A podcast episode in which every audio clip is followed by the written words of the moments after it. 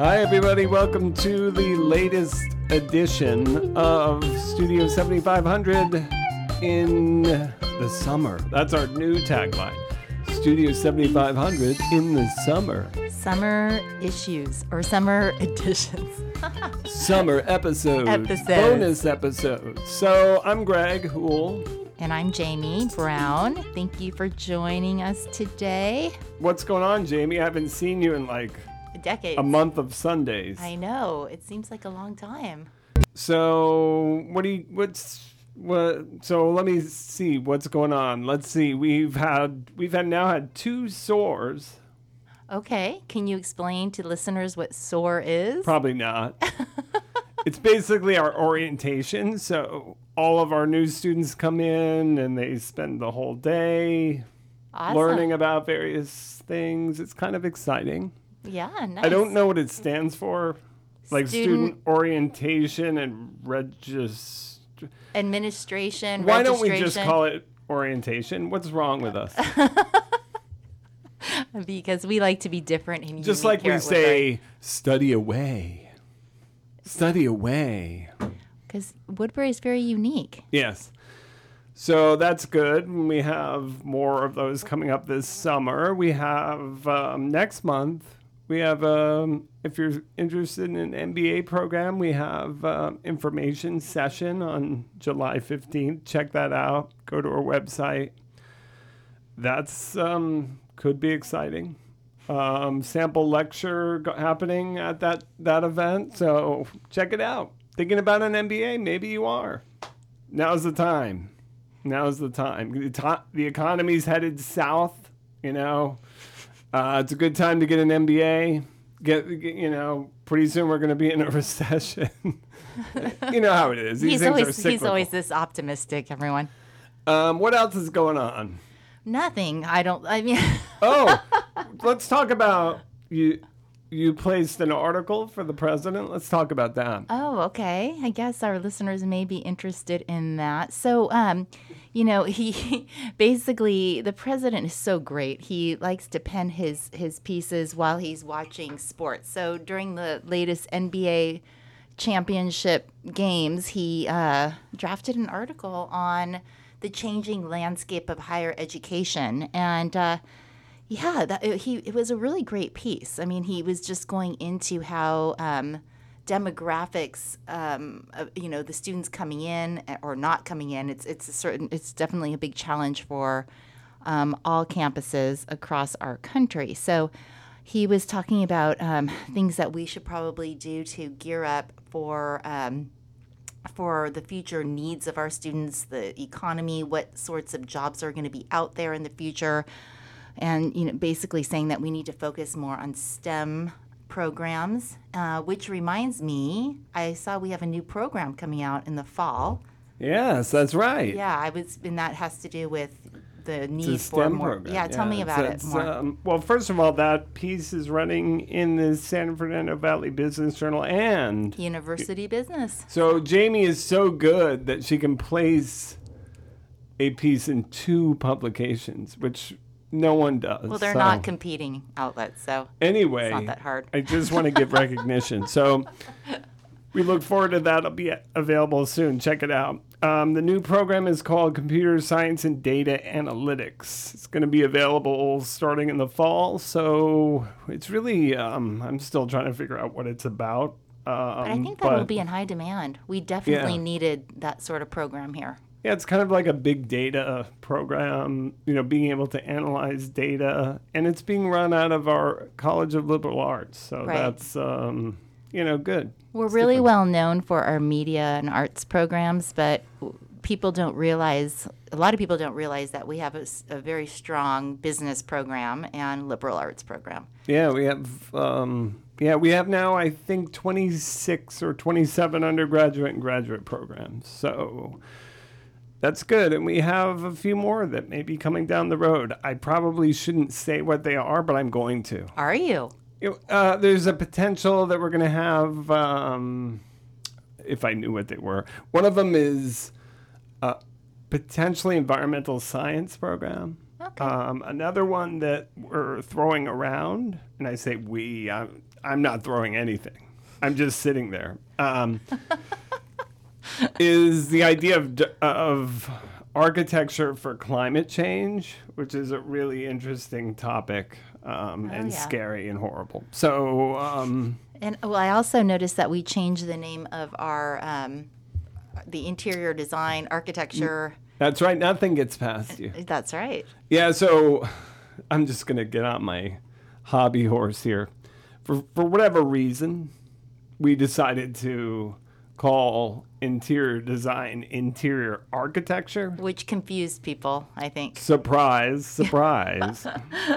and so we're going back to interior design. Right. And people are gonna be like, "Oh yeah, that's it. Right. That's what I want to do." Let's just keep it simple. So you know, sometimes when you're thinking about marketing, it's the simplest things, and that's uh, Say it like it is. yeah. So that now is it's interior design, just like what everyone else calls it.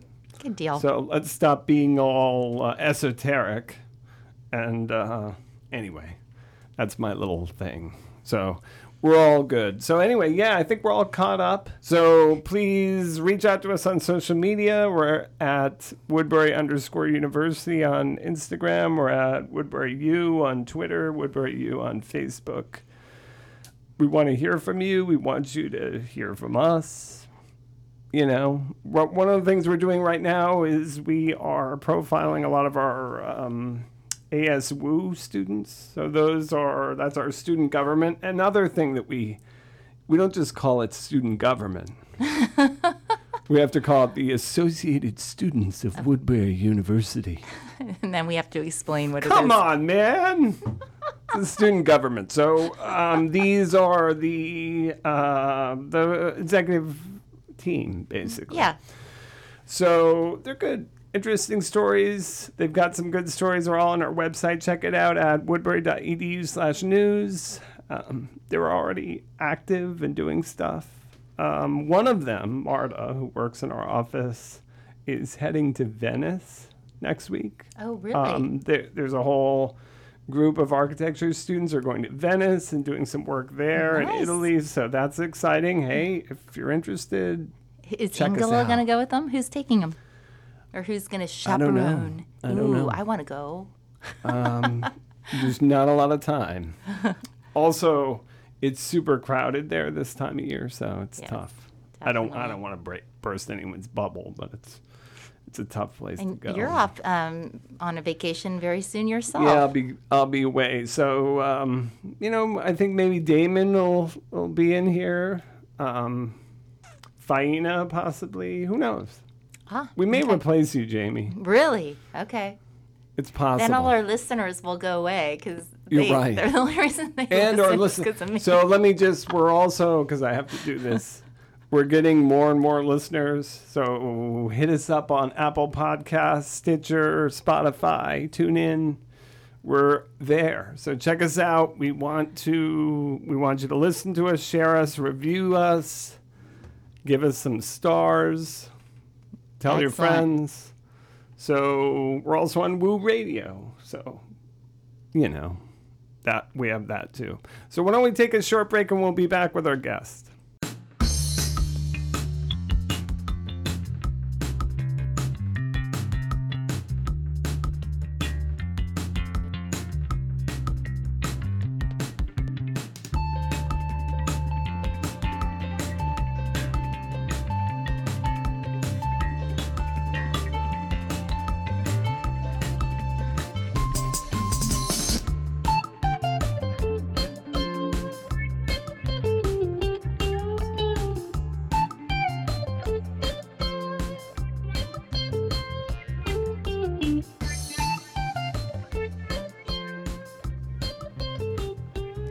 Welcome back to Studio 7500. It's Jamie and Greg, and we are here today with our guest, alumna Dove Presnell.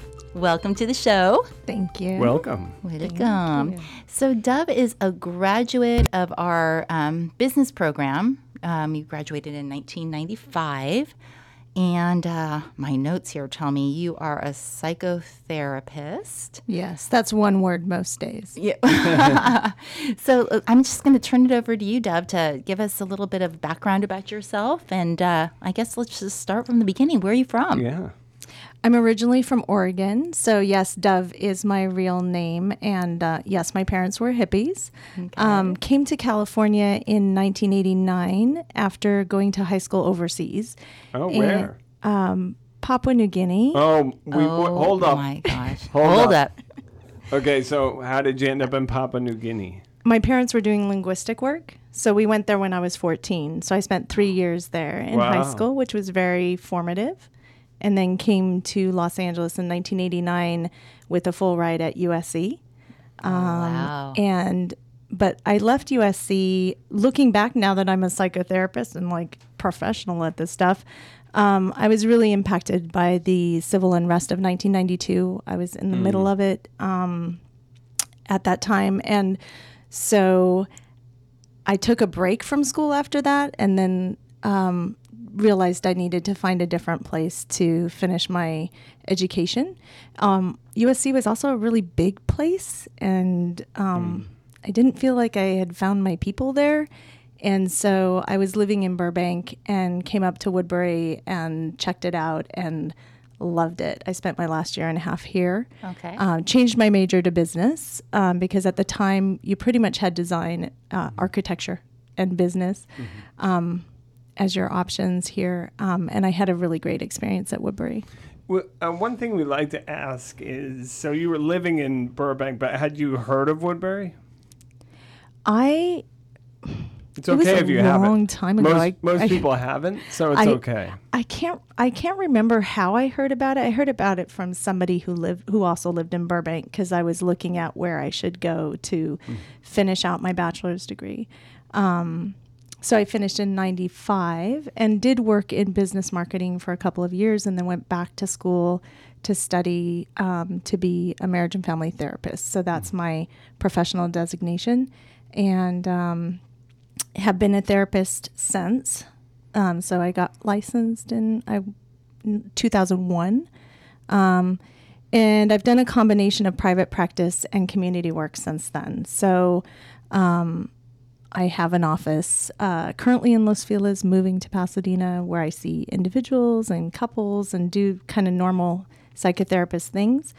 Um, but what uh, I think why Damon suggested I come in uh, today is is about some of my more community oriented work, and um, so I have a nonprofit organization that I started called Survivors Truths. That's about using um, technology and media to support people directly impacted by social problems in having more of a voice in both defining the problems and um, describing and working towards the solutions to those problems.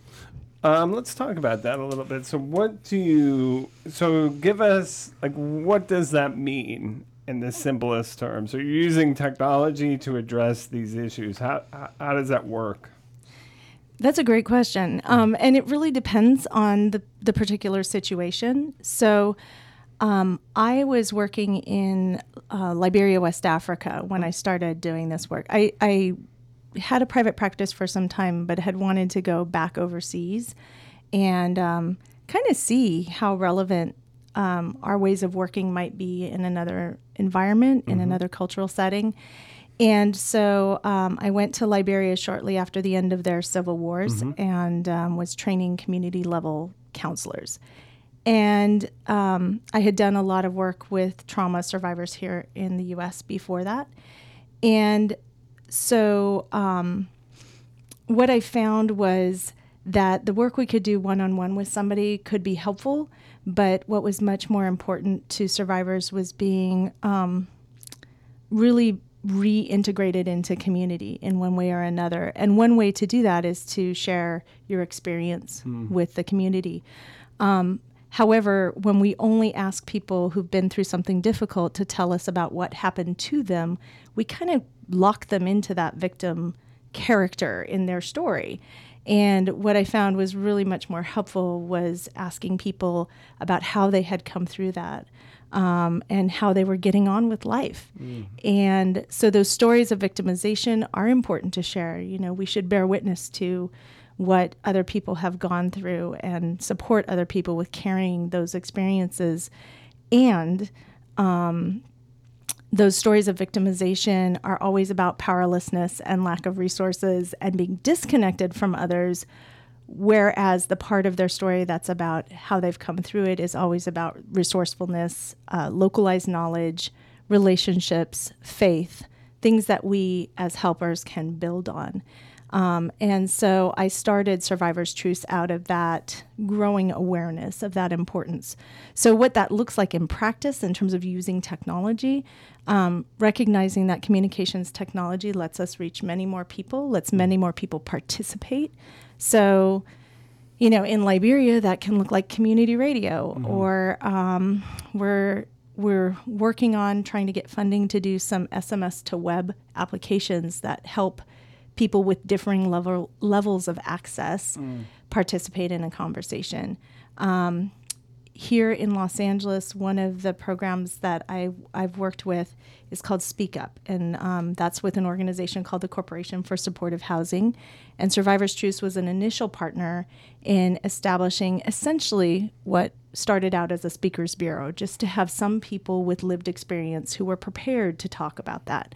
Um, but that program ha- was designed and has evolved to be more than just a speakers bureau. It's very intentional in um, centering the knowledge of people with lived experience in as as architects of the solutions to the problems that we face.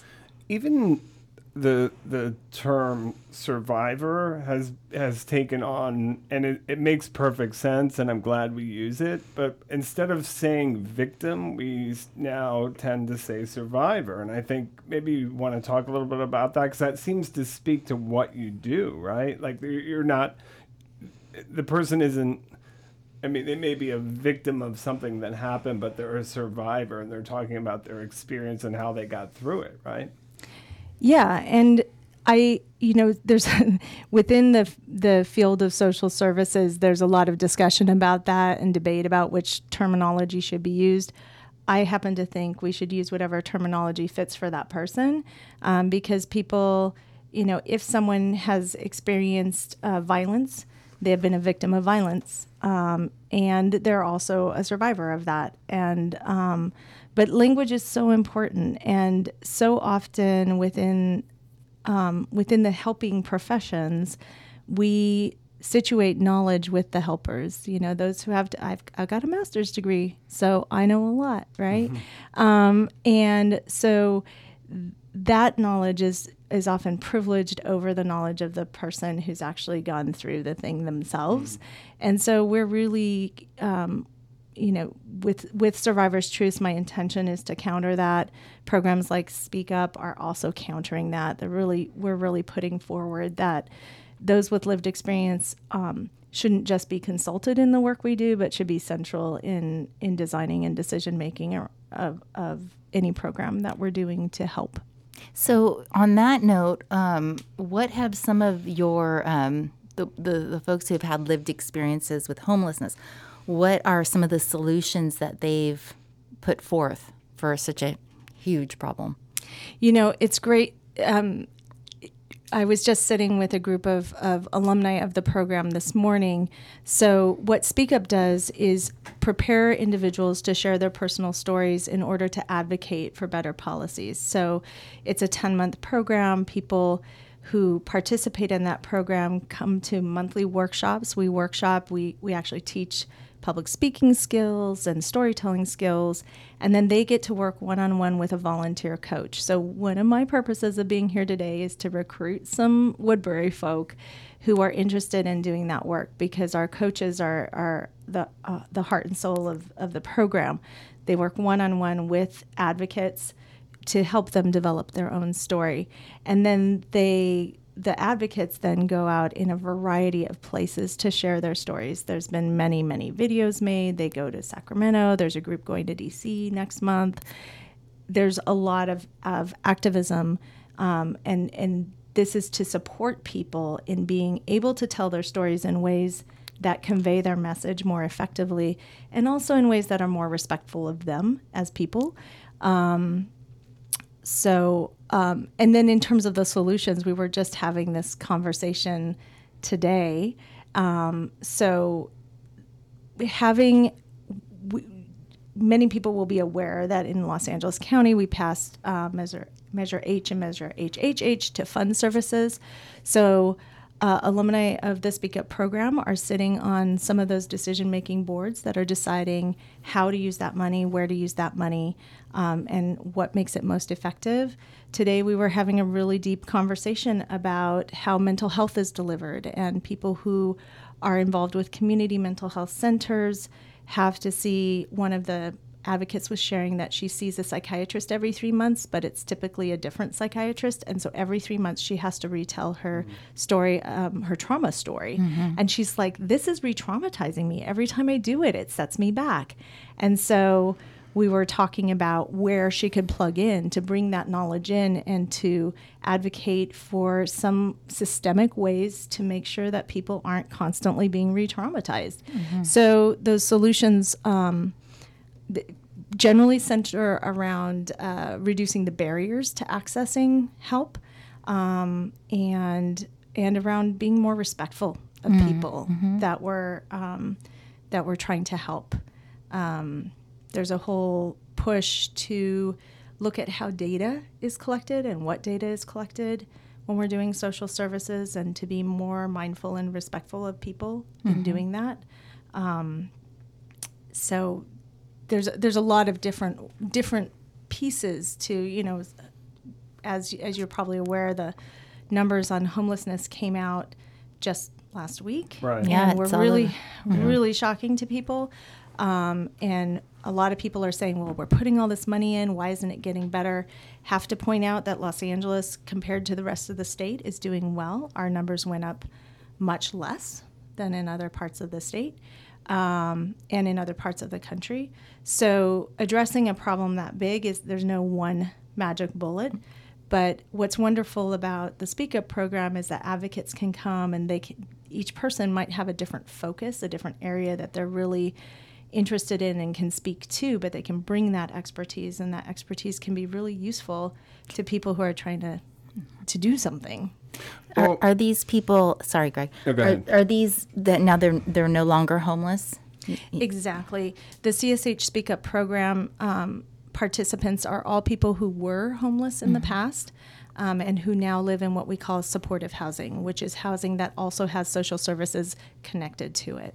And before I let you have it, Greg, I want to ask in order to be a volunteer, what are the requirements? The vol- yeah. Great the volunteer, the main requirement of a volunteer is you have to really care and um, be committed because it is about a year commitment that you're making and it's about 10 hours a month. So people have to be committed to show up and to stick with it through the program. Um, having a deep respect for people and, and curiosity, we have found it's interesting to me as a psychotherapist. When we started out, we thought most of our coaches would be therapists in training. We have found that actually people who are creative, um, writers, actors, filmmakers, storytellers in other ways. People who are empathetic. yeah. And who know the craft of storytelling. Um, have been some of our, our, our best volunteers. And we have people still with the program who started out as volunteers six years ago, but the program is growing. So we're always looking for coaches. And we actually have one paid position available right now that um, we're really looking for someone who would like to grow into managing the program eventually. Uh, the current program manager is being tasked with taking this program national and scaling it up. Um, and so we need uh, someone who's like super detail oriented, able to do all the admin stuff, but has like just a passion and a heart and loves people. So if there's any alumni out there who are interested, um, we're actually recruiting for that position right now. Do you want to give us your contact info? Oh. Sure. Um, my direct contact contact info uh, is Dove at talkingpossibilities.com. That's probably the easiest way to reach me. Shoot me an email. Uh, with your phone number if you want to talk, and I'll give you a call back. That's that's probably the best way to reach me. Okay, great. One of the I want to sort of take it back a little bit. Mm-hmm. I'm the big picture person here. I ask long, detailed, ridiculous questions. He likes to hear himself talk. um, no, but really, what I want to get at is I have a diagnosis for that. I'm really I'm not narcissistic. I promise. I'm the best host ever. Nobody's hosted better than me. I'm doing my Trump im- imitation.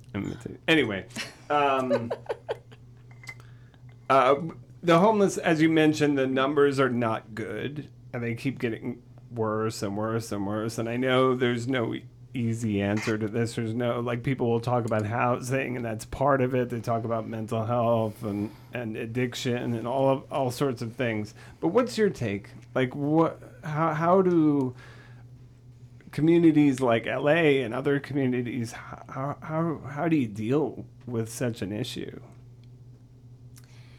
Well, like you said, there's a lot of factors that are at play. I think what LA is struggling with most right now is that we have a lot of us who who see the tents on the street where you know it's heartbreaking we care and at the same time you know we pass this um, these measures to fund services and yet every time uh, a proposal goes in for a supportive housing project or an affordable housing project, the community objects and pushes back.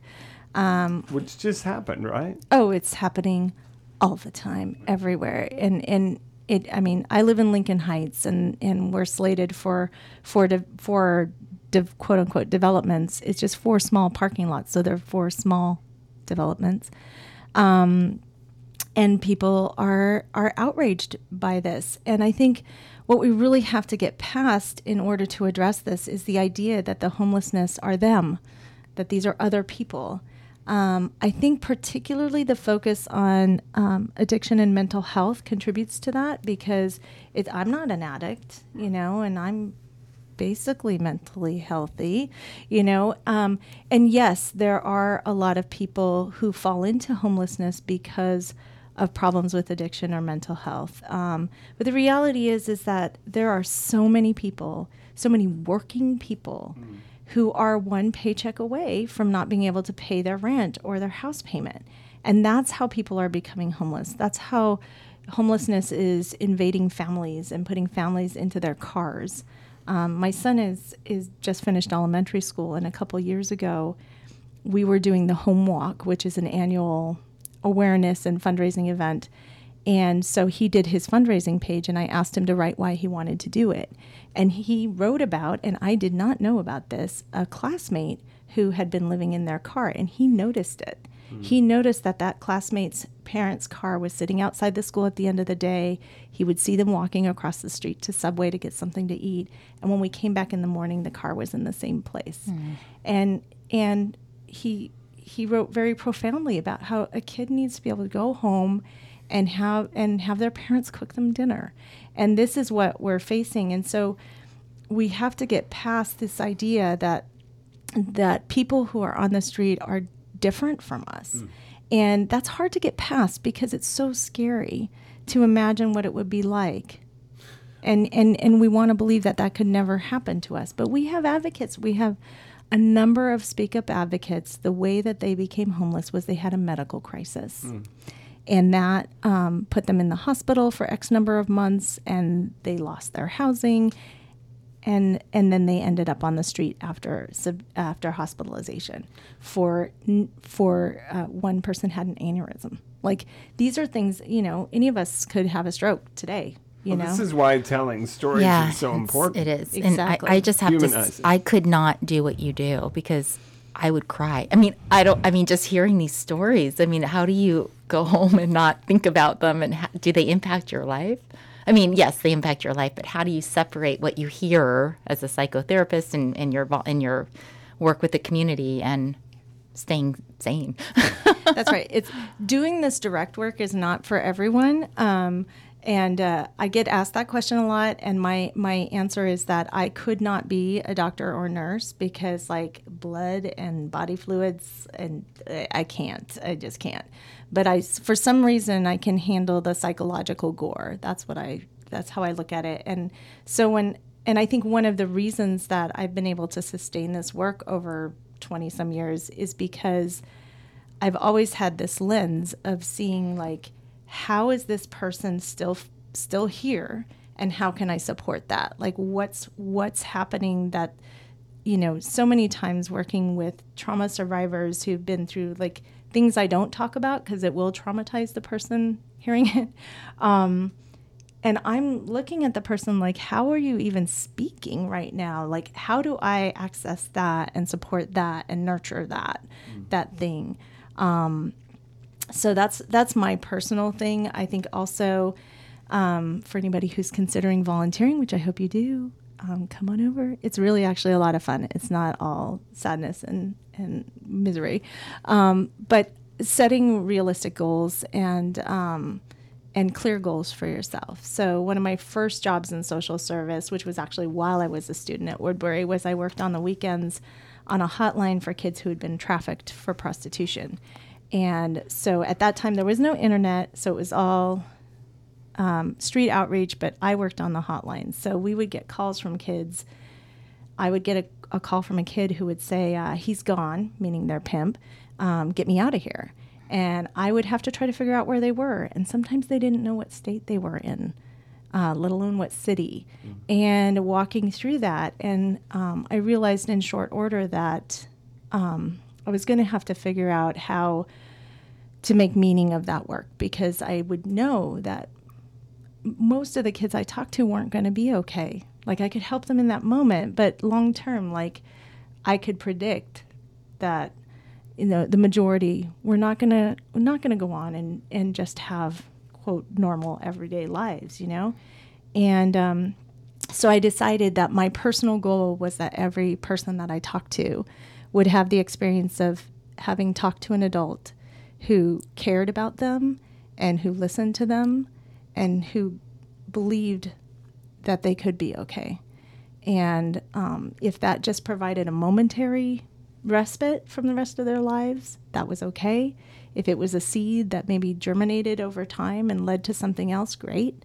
But um, but that wasn't my job. My job was to be present, and so um, I think I think that's um, possibly helpful for anyone who's looking at how can I get involved in my community, how can I help, and finding yourself getting overwhelmed. You know, pick the thing that you can focus on and that you can do really well and that you can own um, and and do it do it well. You know, you, we we can't. No one person can do it all, um, but if all of us do some, uh, we can really make things change. You talked about you alluded to earlier that I guess it was the the riots in L.A. that mm-hmm. was a sort of a the seminal moment for you. That that um, can you do you want to address that? Because it sounds like that moment was really the catalyst to get you where you are today. So, can you talk to us about that a little bit? I think it was an important moment. Um, I think my experience living in Papua New Guinea as a kid was really the most shaping experience I had because, I mean, I grew up on a farm in Oregon, you know, and like my world was pretty small. Mm. And um, Papua New Guinea is one of the most linguistically and culturally diverse places in the world. It's just mind blowing.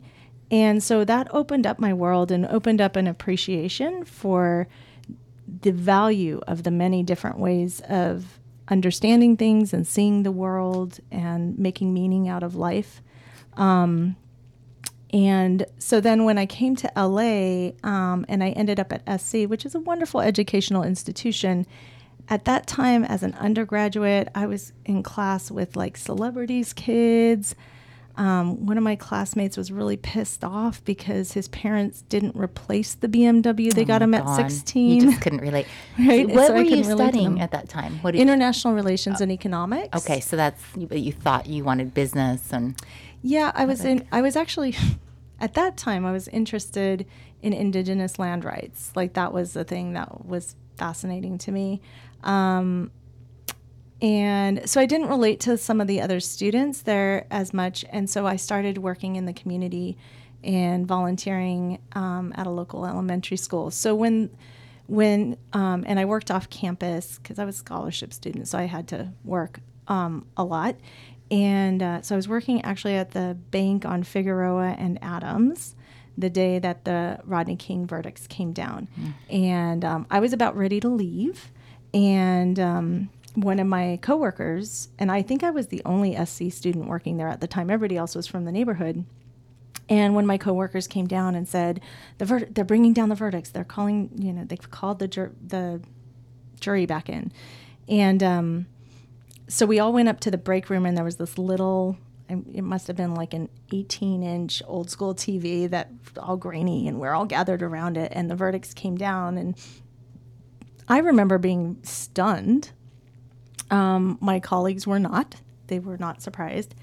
And then I asked someone, I said, Well, I'm supposed to go to the school tomorrow, uh, which was Martin Luther King Elementary on Martin Luther King Boulevard. I said, Should I go? And they said, um, She was so sweet. This older woman said, Sweetie, people are going to be really upset. Why don't you just wait and see how things go and maybe go next week? Um, and then I walked back to my um, friend's house uh, apartment, which was on um, near Vermont and Adams. And by the time I got there, his housemate had a map. This pre-internet days, people, and he had an actual map of LA and was marking as the fires surrounded us. So we were completely surrounded by fire. Um, but then the next morning, we got up and we left, and we got out of Dodge. Um, and then I went back to the school. And so I was just so acutely aware of that. The, the rest of the community, they, they didn't have that option to leave. And um, a number of students in my class, the class I was working in, had experienced really extreme violence during that weekend. And um, so, yeah, it was impactful in that, like, looking back, I think I was actually really traumatized by that. Um, at the time, I just um, kind of shut down.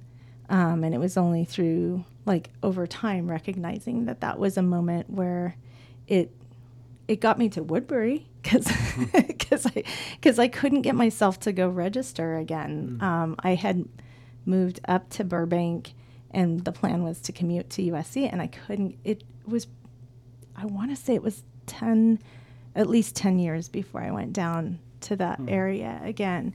Um, and so that's that's recognizing like we have experiences in life and we we go on and we find our way. And sometimes that way lead you know something it's not like that led me to a bad place because i ended up at woodbury and i actually had a much deeper um, richer ex- educational experience here. Um, particularly because the faculty were wonderful and all working like there were only a couple of faculty who were just teaching. Most of them were also had their own businesses or you know were doing different things. And um, so that integration of sort of the academic and the practical i think really contributed to my way of looking at my work as a therapist of like well how do i take this out and how does this look out in the world Yeah, because you sound like, from everything you've talked about, you're also pretty entrepreneurial, um, and so maybe that's something you you got from your time here as well. i think so i think so When did you decide that you wanted to go into therapy, psychotherapy? Um, it was a, it was a couple of years after I graduated, and actually, that's so funny because when I was a kid, I was really, I was like ten, which my son is eleven now, and I read this book. I was always reading and getting things from the library, and I should never have been reading this book, but I read a book called One Child that's about this teacher who's, who uh, taught autistic kids, and then she realizes this one kid is being horrifically abused, and she intervenes, and um, saves this kid's life. And I read this as a 10 year old, which is questionable. Um, and I said, I want to be a child psychologist. Like that was when I was 10. And then went on and, and had different experiences. And um, so, um, so I guess the seed was there, but um, I had done some marketing and, and practice development work for a neurologist in Burbank. And uh, I left and gone to another uh, business marketing job. And to lure me back, he was like, You need to get a master's degree. I think you should be a therapist. You'd be a good therapist. And he offered me a profit share and he would pay my tuition Oh to go get my master's Wow. degree. So that's kind of how that happened. And where did you go? Where did you get your master's? I went to Phillips University, which is in um, the Northwest Valley, Mm-hmm. and um, and I went there because I could work at his medical practice and go to school in the evenings. So I did my master's degree in the evenings Wow. there. Um, but yeah, so You're, you're just a little bit ambitious, I would say. That's great. So, um, and I did it. Look, I said so. I said I've, I'm back to saying so. Anyway, um, how did you end up in Liberia? That's a good question. Um, randomly, um, I wanted to do international work because of my experience in Papua New Guinea. And Papua New Guinea is kind of as far as you can get from Africa, actually. People, you know, all all developing countries are the same in a lot of people's minds, but it's they're very, very different. Um, but making the transition as a professional from doing domestic work to doing international work was actually really hard. Um, every job in the field, um, they wanted experience working in the field, preferably in that region. And I'm like, how do you get that experience? So I initially was hired by um, Médecins Sans Frontières, and um, I was supposed to go to Gaza, and like they, I went, they flew me to New York. I went through their whole orientation and stuff, and then Arafat got sick, and they were like, mm, blonde, blue-eyed American girl in Gaza right now. Not what we want to do. And they had, to be fair, they had people they'd worked with before. They had no idea if I could hack it, you know, in an intense environment. So um, they had people they had worked with before who really want to be there when the shit hits the fan. And so they had lots of volunteers to go to Gaza. So they put me on hold. And while they had me on hold, this job came up in Liberia. And again, they were like, you have to have two years of gender based violence work in this region. And, but I had a friend who had a job with that organization. And uh, I talked to her and she goes, you know what? Just send your resume and say, I've reviewed the position and I'm qualified and I look forward to talking with you. So that's literally what my cover letter said. And somehow I got through the interview with ah. HR and then I got on the phone with the country director and she's like, so you don't actually have any field work experience, right? And I said, no, you know, I've done a few little things like when I went back to visit Papua New Guinea, but like I'd never had a job overseas. And she goes, how long did you live in Papua New mm. Guinea? And I said, three years. And she goes, you'll be fine. and so that's how I ended up there. When? What year was this? 2005. So it was after Charles Taylor and all that. Yeah, it was after um, they had completed, they had the peace accords there, and they had completed um, the disarmament by the time I got there, which means that um, a lot of the weapons that different fighting factions had had been, they'd either been turned in or buried in the ground. So there weren't fighting factions walking around with weapons. So you were helping people deal with, you know, the sort of post-conflict trauma. Yeah, my job was to train and mentor Liberian people to deliver trauma counseling services. which is great. Yeah, that's. And how long were you there? Um, just under two and a half years. Wow. So I worked with one organization for a year and then was recruited by an organization called the Center for Victims of Torture. Um, You know, nice, light stuff. Right. Um, worked with them for just over a year. And then, um, but I'd, I'd been uh, sitting with this idea of, you know, the nature of psychotherapy as we define it is it's very private, it's very personal, it's one on one, maybe a small group, but it's got to be confidential. And um, recognizing that a lot of the research that had been done with trauma survivors up to that point had been done in Western countries, primarily a lot of it in the U.S. I should, shouldn't even. I, I'm not discounting work done in other countries, but primarily here in the U.S. it had been done with sexual abuse survivors and with Vietnam era veterans, both of which are groups that the keeping of the secret is part of what's traumatizing. Hmm. But I was there in Liberia, and everybody knew everyone, and everybody knew what had happened. Like there hmm. were there weren't actually secrets. It was bizarre to me how, I mean, there's three million people in this country, and I could be walking down the street and with somebody, and they'd be like, "Oh yeah, that's the one that they all gang raped," and I'm like, "What? Oh how do my you, gosh. how do you know that?" You know, and they they'd be referring to something that happened, you know, way out in the countryside. Um, and so I started really looking at public t- storytelling, um, and I did a little bit of um, research for their Truth and Reconciliation Commission.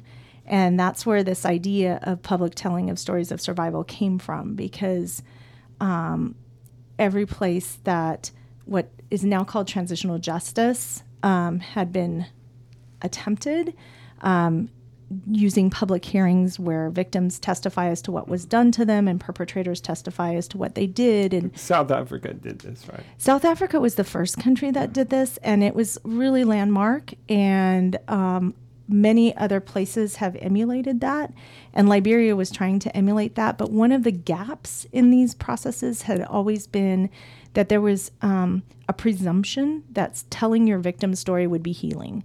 Uh, that's very grounded in Western psychotherapy theory, um, and it had not borne out. Like there was, I I reviewed tons and tons of literature to try to help the Liberian Truth and Reconciliation Commission decide what kind of mental health support they should offer to people.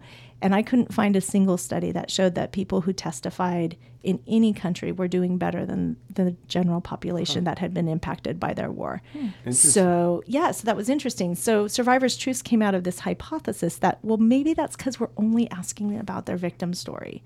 So, I suggested that the TRC in Liberia consider having a second set of hearings where people could share their survival stories, call out the names of the people who helped them, um, have a more rich accounting of that because that would speak more to their own resourcefulness and resilience as well as cultural resources that can be the foundation of reconnecting and, and rebuilding.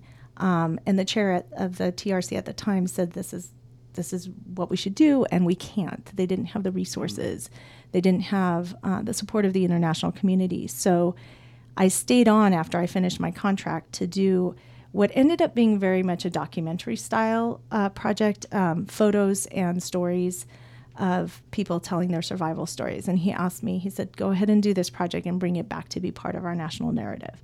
So that's how that started. Since then, I've moved away from that journalistic kind of approach, um, and I'm much more interested in working with groups who are already doing great work with with the different peop groups of people affected by different problems to help them bring this strength oriented uh, storytelling into how they work and um, really challenge the structures that keep the people who benefit from services separate from the people who make decisions about what what should be offered and how. Why don't we take a short break and we'll be right back.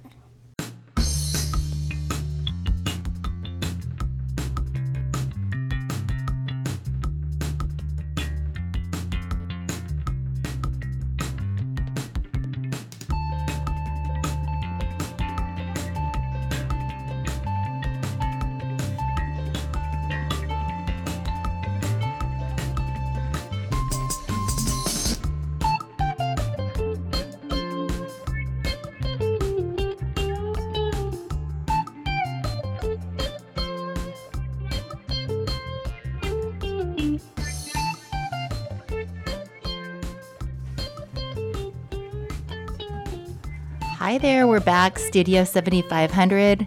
Greg and Jamie here interviewing our alumna, Dove Presnell. And we're just so happy to hear your story. It's so inspiring. It really is. And I'm I'm especially just intrigued with it because um well, one reason is because I have a daughter who's 19 and you know what you what you're saying she she really reminds me of you in, in a lot of ways she's super duper deep she's was raised in a bubble of La Cañada so you know she says all these kids care about i mean sorry if anyone from La Cañada is listening hopefully you you're not like this You're lovely people. you're lovely people. You are. But um, a lot of the kids who she went to high school with were like talking about their next new car, or a lot of them want to go to SC and they talk about how much money their parents make and, you know, things like that. And so she is really turned off by all of that. And um, I'm really happy that at 19, 18, 19, she, even at 17, she realized that it wasn't all about money and wealth. And so she, um, where am I going with this? So she started out, she's like, I really don't know what I want to do, mom. But um, so she started out as a business major and then um, switched her major midway to psychology. And uh, now she's like, you know, mom, I kind of want to take a gap year and go experience some traveling. And she's just super deep. She's a very smart girl, very ambitious, but she is not a sheeple, as she would say. I don't want to do it like everyone else wants to do it, mom. I'm not. And uh, being from the community from from where we were from, sh- you know, it's just like I'm a little panicked. Like I want her to get her degree and, you know, not fall behind and all that. But deep down inside, I realize that it's her journey and that one year is not going to make a difference. It, it might even you know, allow her to figure out what she wants to do, whether it be going into psychology or business or whatnot. So, I guess all of this to say um, for young people who are going into college and don't know what they want to do, what is your, your best advice for them? Well, that's a great question. And, you know, hearing about your daughter, um, it really resonates because you know, when I started college um, at SC, I thought I knew what I wanted to do. I was very clear. I was going to um, to get my degree in international relations, work for the UN in Indigenous land rights. And as I went along with my program, I became less certain that that was what I, you know, the job I wanted. And um, so, um, so then you know, you're talking about taking a gap year. I, I inadvertently took a gap year. It wasn't necessarily my plan. But what did happen is in that time, when I came back to finish my degree, and when I came to to Woodbury to finish my degree, I had a different kind of focus, and my grades changed dramatically. Um, I'd never been a terrible student, but I didn't have that focus at SC, and I was working, and I was like always stressed and divided. And even though I was working when I came back to school at Woodbury, I was very focused. I went from, you know, being a solid B, B plus student to being an A plus student.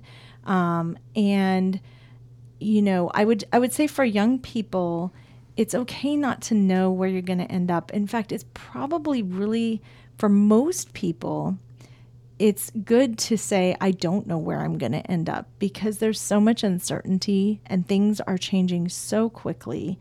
Um, I mean, unless you're like pre med and going to go on to be a, a doctor, um, you know, which requires that kind of focus and discipline over many years, you're probably going to have a number of careers. You're probably going to do a number of things. And so, in looking at your undergraduate program, a good, solid liberal arts program that prepares you to understand the world and navigate uh, different environments is is a great option. For me, the business degree ended up being an accidental excellent choice. Um, even going on and doing a lot of work in the nonprofit sector and in social services. Social services is known for promoting from within. So you often have somebody who's a really good case manager or counselor ends up being a manager. Guess what? Those are that background does not prepare you to manage people. That background does not prepare you to manage budgets. But because I had the background in business, it has helped me structure my work, structure um, my organization, just knowing how to do kind of what for a business person, uh, somebody with a business degree would be basic things.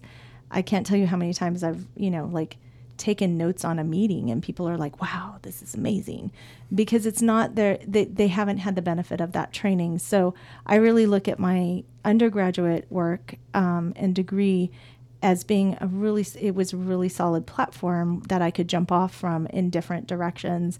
And I also um, to go back to the faculty here at Woodbury, I think that um, that the fact that the I had these amazing professors who were such good teachers who were also working in the field. It really helped foster in me that um, that idea and that just a sensation of like I'm not locked into just sitting in my office and seeing clients all day.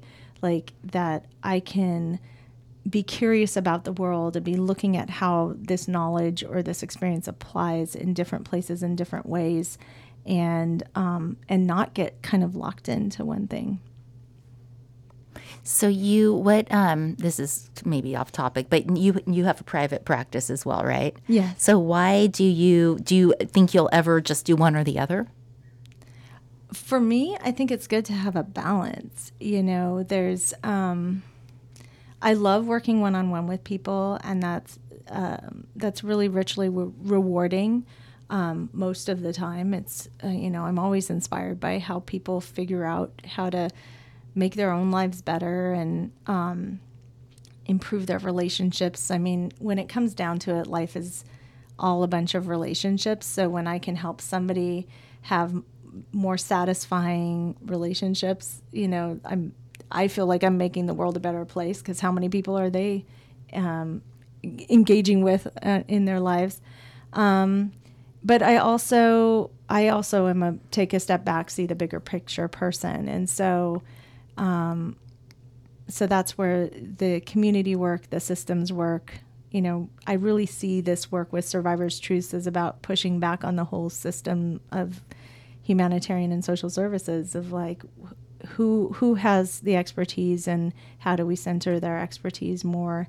Um, you know, that's kind of it's it's um, it's relatively new concept and it's really kind of countercultural, um, but I think can make a big big impact. So, I for me both. Although sometimes I get tired and then I'm like, maybe I'll just have a nice little private practice and not do all this stuff. But the thing about working and having different things going on, whether you're teaching and running a business or or or you know however you you juggle the things in your life one that's kind of the modern economy that we're that we're living in and so that's a challenge but it's also an opportunity because we can sort of um, adjust things as time goes on and so like my son is um, going into sixth grade and for the last I want to say four years, I really took a step back on the nonprofit front. Like my nonprofit was there, but I wasn't pushing it forward. I wasn't building it because I just needed to have more attention to to the parenting side of things. And now that he's getting more independent, um, I'm re-engaging with that, so we get to kind of modulate. That's awesome. So real quick, I was just thinking um, back to my daughter. She's one of those. Is like, what is the meaning of life? you know, all just really trying to figure it all out.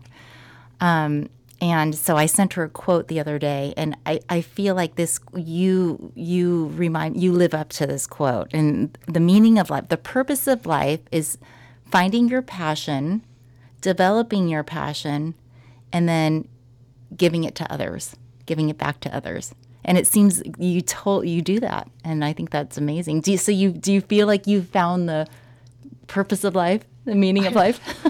I don't I don't know. You know, I feel I feel like like I appreciate that reflection and I think there's this pressure that we put on ourselves and that kids put on young people put on themselves to find that thing.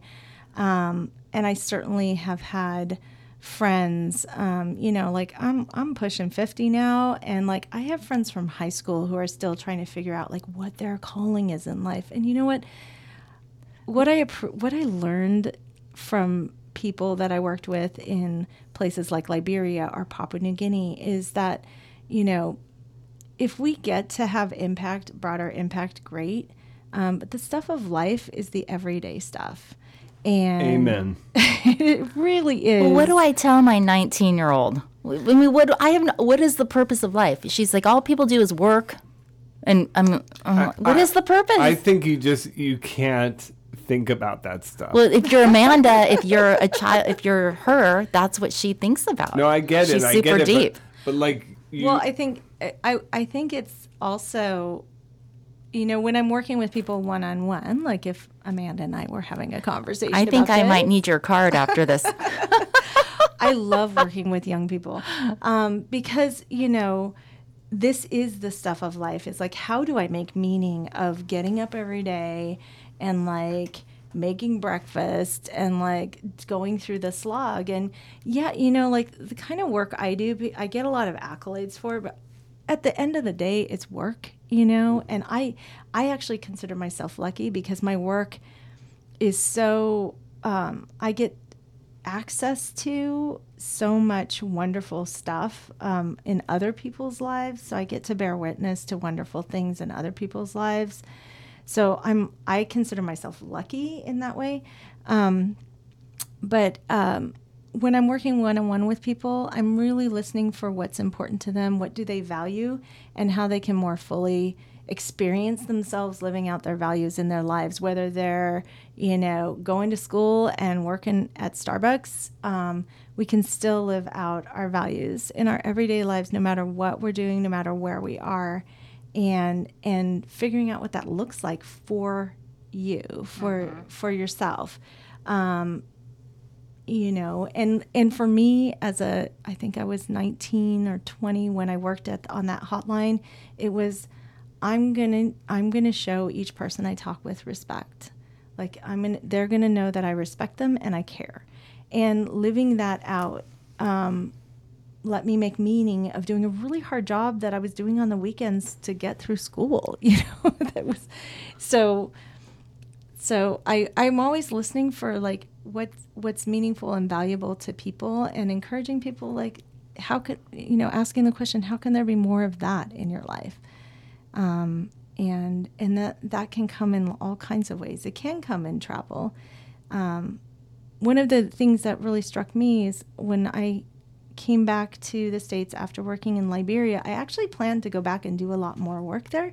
And um, when I got I came back on an extended holiday and um, I thought I had I got really sick and I thought I had malaria, uh, which I'd had before. I knew what it felt like, and I was pretty sure that's what was going on. And my joke is it turned out to be just a slightly different type of parasite who's an adorable 11 year old now. so um, I love that. Oh my god. so that changed my plans. Like I had to turn back around from doing international work to doing domestic work again. Um, and that was really hard and disorienting for a minute. But then I started looking around and I'm like, I don't need to go to another country to really show up for people who are suffering. Like I can do that here. And and in fact I can probably do it a lot better here because I mm. already know the culture. I'm I'm a mm. part of it, you know, whereas as an outsider, I was always having to like do double time to try to, you know, make up for my lack of cultural knowledge. So yeah, I, I I would encourage her to to be okay with not knowing right Yeah. now and and that there she you know sounds like she's going to make meaning of her she life. will. I mean, I love the fact she says. I s- she said I want to help people, so that mm-hmm. was nice. We watched um, when they see when they see us. Mm-hmm. Yeah. She was crying. We were mm-hmm. crying. Yeah. Have you seen it? I haven't. Oh I haven't God. watched it yet because I haven't. I like for something like that. I need some time and space. Mm. Oh, To, like- yeah, it is Yeah. Pretty brutal. But everyone should it should be seen. Yeah. I think, Absolutely. I think it should be required viewing for people. anyway, Yeah. So, believe it or not, we're pretty much out of time. Yeah. I knew we'd um, have we'd what talk for I- an hour. What I wanted you to do is give us the volunteer opportunity information again because I want people to I want people to hear especially you know your story is so inspiring the work you're doing is so inspiring so important and hopefully at this point people have listened and they're like I'm ready to take action so what can they do Awesome. Awesome. Well, if you would like to volunteer locally here, um, which I highly recommend, um, doing work in your own community, um, Speak Up is a program of CSH. So you can go to csh.org and I think it's backslash Speak Up. I think but they have a search bar there. You can find information about Speak Up. You can email me directly. I'm happy to, especially Woodbury students, alumni, like you're my people. So reach out to me, dove at talkingpossibilities.com. I'm happy to share that information. And, um, and just know that, you know, we, uh, if we all do our part, and different people will have different parts, you know, we can have real impact. And, um, I know that Woodbury has, um, when I was here, had mostly local people um, and uh, people who were already embedded within the communities around here. So this is, you know, this is for us. This is for Los Angeles, and um, and it's making national impact. Like they're replicating this program around the country. So um, come join us. And if you want a job, job, um, hit me up and I'll send you the job description for the um, coordinator. It's currently a coordinator, but we're really looking for someone who's like, I want to bring my admin and creative skills um, and, and work into uh, a program manager position. So that's kind of where we're, where we're headed with that position right now. Deb, thanks for joining us this afternoon, and please keep doing what you're doing. Thank you. Thanks for Thank having you. me. Thank you so much. Go woo.